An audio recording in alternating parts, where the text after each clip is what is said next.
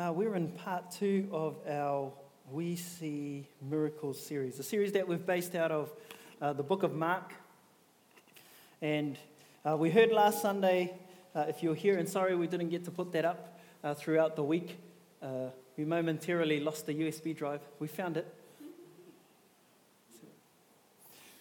we found it, and so we'll have both messages up this week for you to have a listen to. But last week we had a look at some key points about Mark's, about Mark, who he was, and also at uh, the book of Mark. And we heard last Sunday uh, some of the key points about the Gospel of Mark and how Mark was writing to uh, the Roman Christians and he was writing to uh, the Gentiles in that time. We heard about how Mark places this emphasis more on what Jesus did than he did on what Jesus said.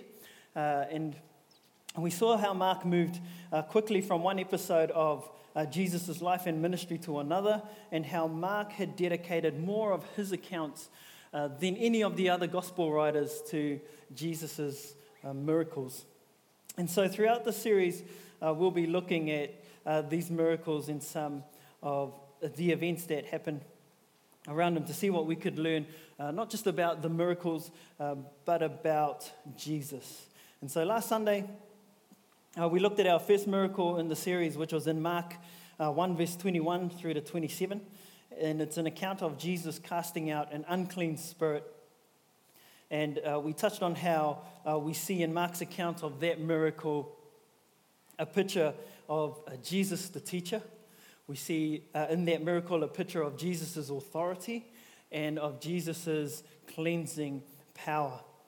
And so the challenge that we were left with uh, last Sunday was that uh, our, our walk with God and our journey as Christians requires more from us than just to know these things about Jesus or just to know these things about God.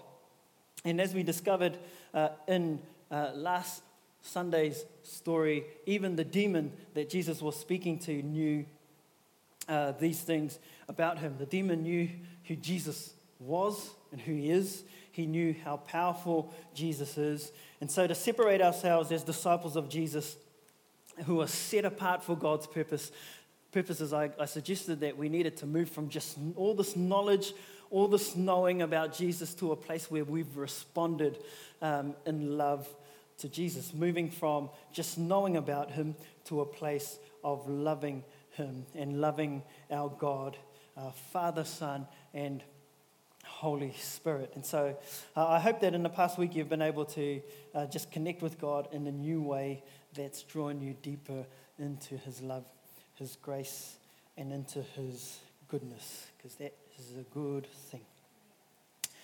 And so we see Jesus perform uh, miracles of three different three different types or three different uh, key forms. And last Sunday we had a look at a miracle which Jesus had performed over a mental illness um, and in the spirit realm. Uh, this week we're going to be looking at a miracle which Jesus performs over a physical illness and in the physical realm. And next Sunday we're going to be look, looking uh, at a miracle that Jesus performs over nature. Could you believe that I'm so far organized that I know what I'm speaking about next Sunday? It's a good thing. Debbie thinks it's amazing. uh, and so this morning we're going to uh, keep moving uh, through from where we left off last Sunday in verse 28. Uh, and if you're assuming that at this rate we're not going to get through all of Mark in our four weeks, you're right, we're not. Uh, but we'll see what happens when we get uh, down that path. Uh, but we're going to pick up from verse 28. And again, we're just going to move quickly through uh, the verses that are going to be leading up to the story that we want to focus on and unpack uh, this morning. But let's pray before we do that. Heavenly Father, we just thank you, Lord, for your word. Father God, we thank you, Lord, for the truth, uh, Lord, that has been inspired and set apart by you for teaching, for correction, uh, Father, for inspiration. And Lord, I just pray this morning that you would speak to each of us, Father God, through your Holy Spirit. Lord, I pray that you would use me uh, as your vessel, Father God, to, uh, to just bring, uh, to enlighten your truth uh, in this place. Father, I pray, Lord, that you'll just, again, just multiply uh, today's message into every individual, Father God, that you might be able to speak into their hearts and into their needs uh, in a unique way, like only you can. So, Father God, we just open our ears and our spiritual eyes to you this morning, and we pray, Father God, to speak and have your way in Jesus' mighty name. Amen. Amen. So, immediately uh, following Jesus casting out the unclean spirit, uh, in verse 28, uh, it tells us uh, that Jesus' fame then spreads. And it goes on from verse 28 through to uh, verse 40, kind of highlighting some of the things and some of the other miracles that Jesus performed. So Jesus goes through and he heals uh, Peter's mother in law, who's got a high fever. Uh, and as they're traveling by, he heals her. And then as he's making his way through uh, Galilee, um, he's healing a whole lot of other people. So many others are being healed of sicknesses, um, demons are being cast out as um, Jesus is going through and healing uh, a whole variety of different diseases. And so they moved into a town, they were moving from town to town, and Jesus was preaching uh, throughout Galilee uh, there. And then in verse 40 to 45, we read the account of Jesus healing a leper. And it's this miracle that we're going to uh, be unpacking this morning. So let's, uh, let's read it and read the passage in its entirety uh, before we unpack a couple of the verses within it. So uh, if you have your Bibles there, we're in Mark 1, verse 40 to 45. Uh, I'm reading out of the New King James Version, which is also um, up here on the screen for you to follow through on. Now a leper came to him, imploring him, kneeling down to him and saying to him, If you are willing, you can make me clean. Then Jesus, moved with compassion, stretched out his hand and touched him and said to him, I am willing, be cleansed. As soon as he had spoken, immediately the leprosy left him, and he was cleansed. And he strictly warned him and sent him away at once. And he said to him, See that you say nothing to anyone, but go your way, show yourself to the priest, and offer for your cleansing those things that Moses, uh, which Moses commanded, as a testimony to them. However, he went out and began to proclaim it freely and to spread the matter so that Jesus could no longer openly enter the city, but was outside the desert places. And they came to him from every direction. So, this story here that's also written about in uh, Matthew 18 and in Luke 5, uh, where the key phrases and the key emphasis of words um, across those three translations in the NIV are exactly the same, uh, and, and they're, they're mirrored um, almost identically.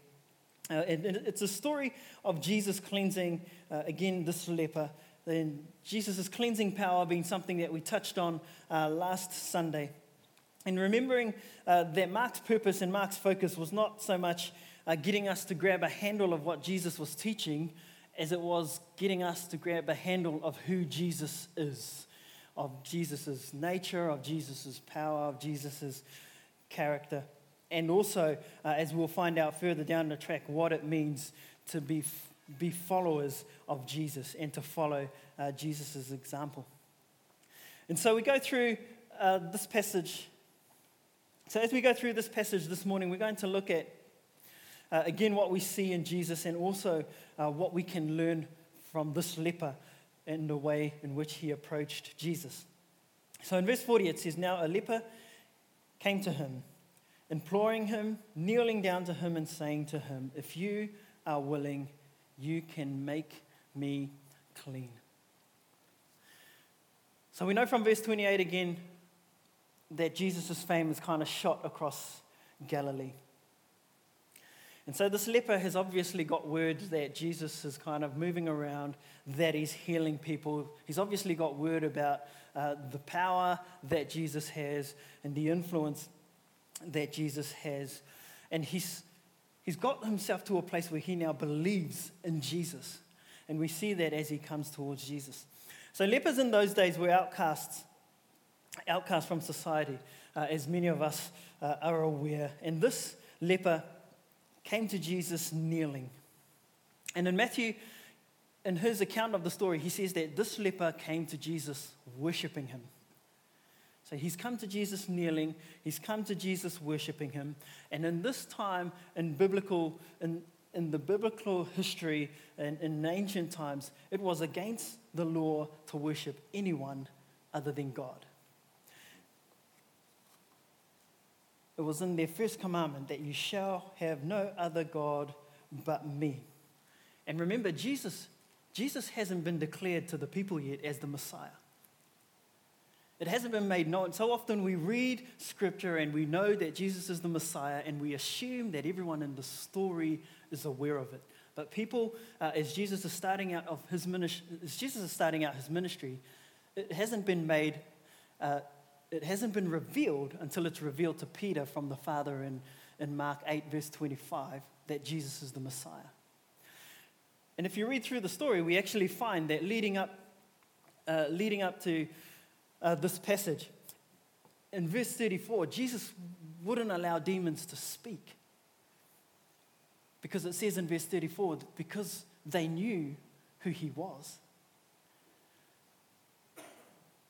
So there's debate about it the, that I haven't really got to the bottom of. But for some reason in Jesus' ministry, there was, a, there was a reason why he didn't want who he was revealed until a certain time.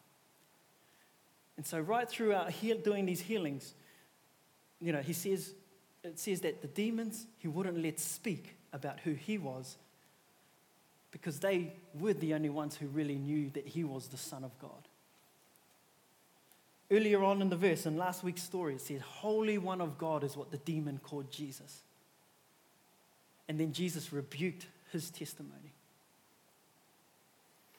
And so, anyone who's kind of sitting there and observing this is considering this leper uh, and, and, and seeing what this leper is doing and seeing this leper worshipping a man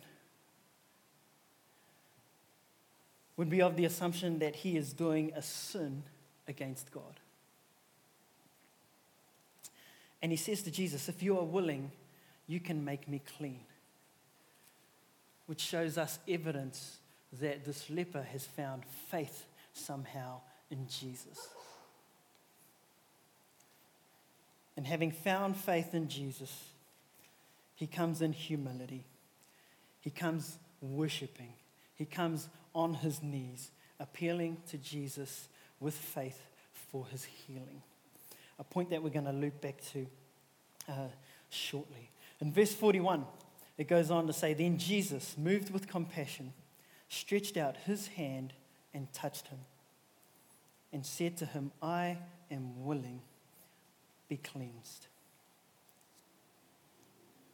So, if you're taking notes this morning, your first point is that we see in Jesus a God of compassion. Jesus is a God of compassion.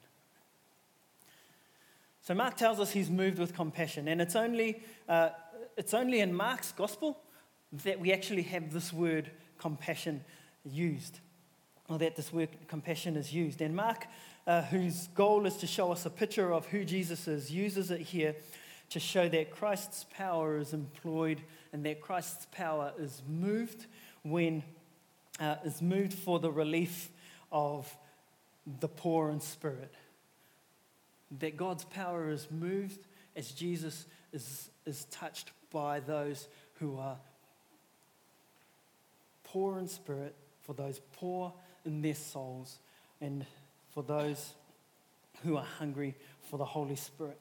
So, this leper is a picture of the poor in spirit that we read about in Matthew's account of the Sermon on the Mount, when Jesus says, Blessed are the poor in spirit. Those who are outcast by society, those who have been rejected, but who are hungry for a touch of God or for a touch from God. And when the man with leprosy asks for his healing, uh, Jesus feels the emotion that uh, a man, the emotion of a man who desires uh, not only a healing over his physical body, but who desires wholeness in his life. You know, the leper was not merely asking to be physically healed. He didn't ask Jesus to remove his leprosy. Didn't just ask Jesus to heal him physically, He said, If you are willing, you can make me clean. And we spoke about that cleansing power last Sunday. You know, leprosy would have kept this man from the feast days. It would have kept this man from worshipping in the temple. It would have kept this man out of the city. Uh, it would have kept him isolated. And so, this man's desire wasn't just to be healed, but it was to return to the wholeness and the fullness of life that came with being healed. Was to return to civilization, to a place of normality, to be able to worship God with the other Jews. And Jesus' response to him was, Be clean. And so, in being clean, the man wasn't only uh, healed of what was probably a painful condition, uh, but he was also clean and clear to worship God. In fact, Jesus' instruction to him was to go to the priests and to go to the temple.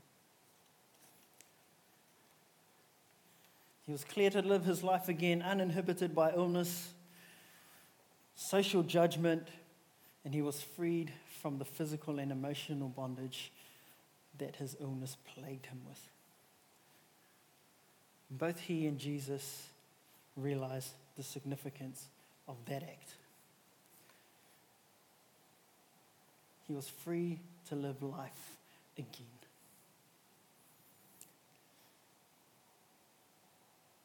So here's a question. Just a quick question.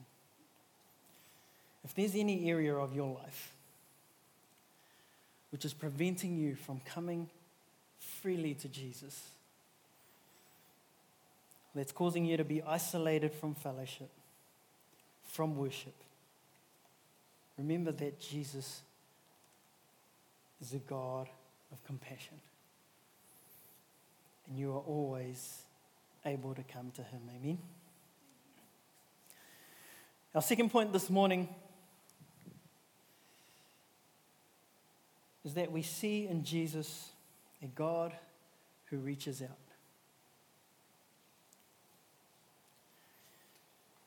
You know, in response to the leper's plea, uh, it says that Jesus not only reaches out, but he touches uh, this leper, which is significant. And uh, often, uh, often missed significance uh, in this story, but it's significant because in those days it was considered that if a clean person were to touch a leper, that the clean person was now unclean and should have been treated likewise. So it made that Jewish person unclean because it raised uh, the risk of contracting the disease, and they were outcast because the risk of them contracting the disease also meant that it raised the risk of them spreading it within uh, the city. It made them infectious. So this man has likely not had human contact for some time. Making a physical touch by Jesus significant. You know, leprosy throughout the scripture is often used as a metaphor for unholiness. And so, one of the things that we see in this story is that it just completely encapsulates uh, the gospel story and what the gospel is all about. That we come to Jesus unclean, sick in our sin, uh, incurable, hurting in our human condition, uh, unreconciled from others, and separated from God. And Jesus, who comes down, reaches out his hand and cleanses and changes our whole lives. What a cool friend to have, eh?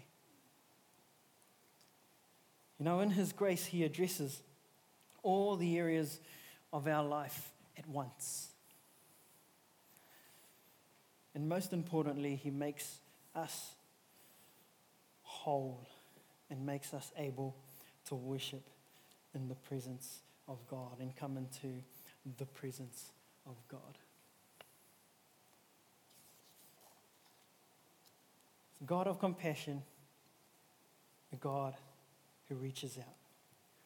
And just on those two points, um, before we move on, there are a number of scriptures where we're told that Jesus was moved by compassion, where we're told that Jesus was stirred by what was going on, either for a person or for a group of people.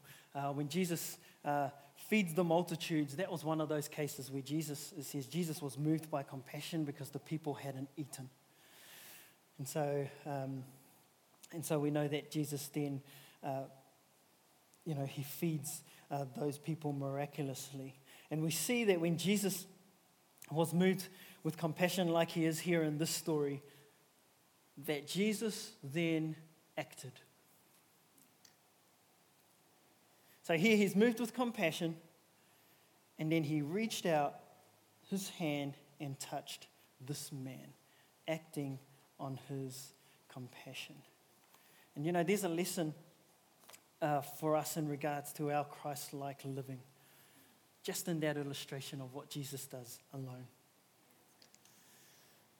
How often have we felt burdened, stirred in our heart, felt compassion for someone or for something or for a cause or for a neighbor, and rather than acting on it, we've just gone about our lives as normal. We've just gone about doing what we do. And as we think about that, what difference could we have made to one person or to even a number of people if we'd acted on the plight of that colleague or that neighbor or that family member or that friend when we were moved by their story?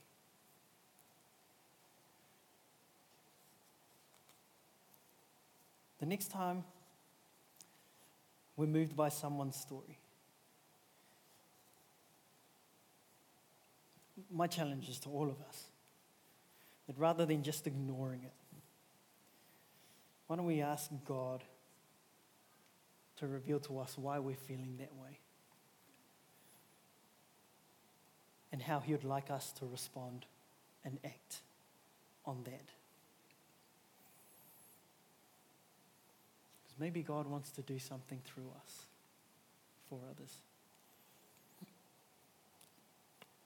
You know, I'm sure, like me, uh, we'd all like to make a huge impact on our community and on the lives of those who are our loved ones and on the people around us.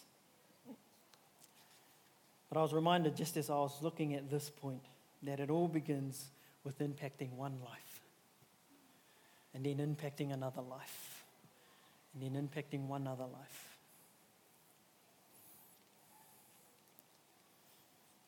Is that okay this morning? So, verse 42. It says, As soon as he had spoken, immediately the leprosy left him and he was cleansed. So, point number three this morning is that Jesus can work immediately. You know, we serve a God that as we're faithful, we serve a God that as we're steadfast, that as we continue to seek after Him, that He can bring us suddenly into our circumstances. We've seen that in our lives. That at any moment, God can shift things immediately for you. You know, in all three accounts of the story, Matthew, Mark, Luke, uh, Matthew, Mark, and Luke, they all use this word immediately. I cross referenced that with three other, uh, three other translations other than the New King James Version. They all used the word immediately. In the one case that the word immediately wasn't used, it used the word instantly.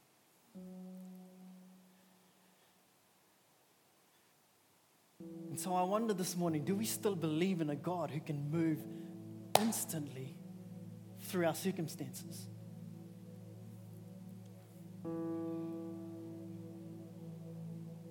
Because the story shows us that the, the, the power that is in the name of Jesus can shift things immediately.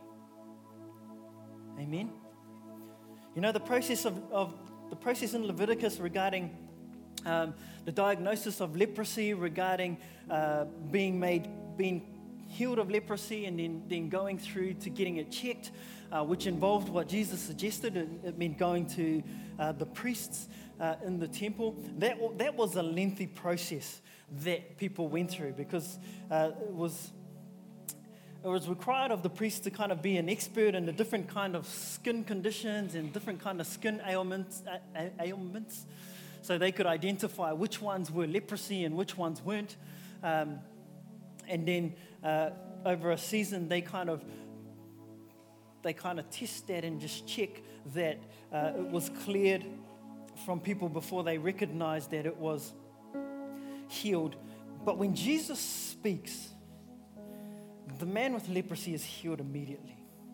There was no process, there was no waiting period, there was no need for medication. It was instant. Instantly and completely healed. A miracle that can only be attributed to the work and to the touch of Jesus.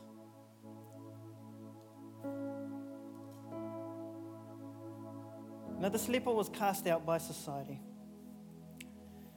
and not allowed to engage with others. He was isolated, he was looked down upon.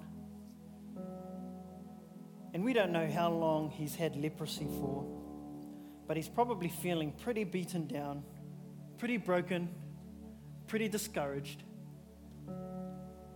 like many of us have felt before. And he's probably had some pretty some pretty hard days, and he's probably had days where he's felt like his struggle was just coming to no end whatsoever. That there was no light at the end of the tunnel, no hope, just complete desperation. And then he hears about this Jesus, this man. He's just walking around and healing a whole lot of people casting out demons, changing lives. And he comes to Jesus just in that state, completely broken, in humility, comes worshiping, and he receives a touch from Jesus.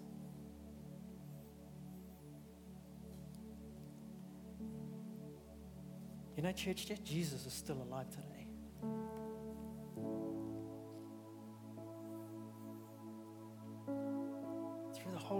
Spirit power, that Jesus still touches people today. He's still healing today. He's still transforming lives today. He still works immediately and instantly and suddenly in people's lives today. So let's never give up on Him.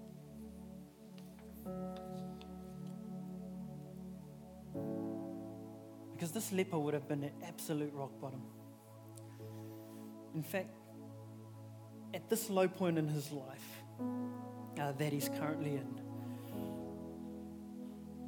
society,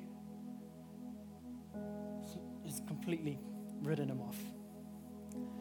His illness is probably something that many of us won't ever experience. The level of rejection that he would have seen in that day, where everyone around him, I don't, I don't know if we could ever understand that.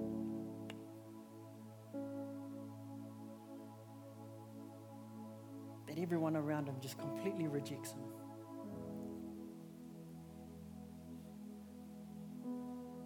stays away from Him.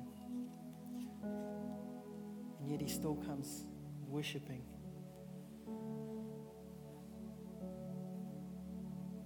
Told Jesus was moved with compassion.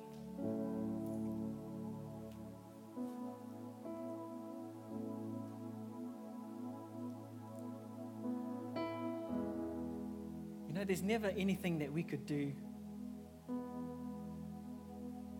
to make Jesus do anything or to make God do anything. It's His will that's perfect. But when Jesus sees our heart and when Jesus sees our need, He's moved. When Jesus hears our prayers, when the Father hears the cry of His people so often throughout Scripture, God is moved. So often he says, I've heard the cry of my people, and he is moved. So no matter how low things get for you, don't ever let anything isolate you.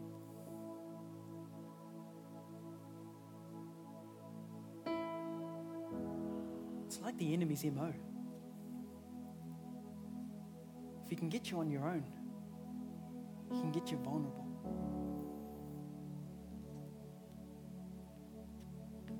Don't let anything take you out. Keep walking towards Him. Keep living obediently in Him. And let's keep believing with faith in the God of suddenlies. Amen. Let's keep believing in faith for the God who can move in an instant.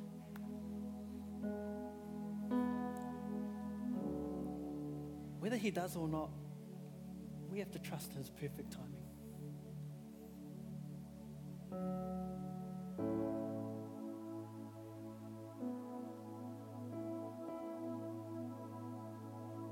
Desperation, remember that he's a God of compassion who reaches out and touches us, shifting things in our circumstances. Just with the sound of his voice.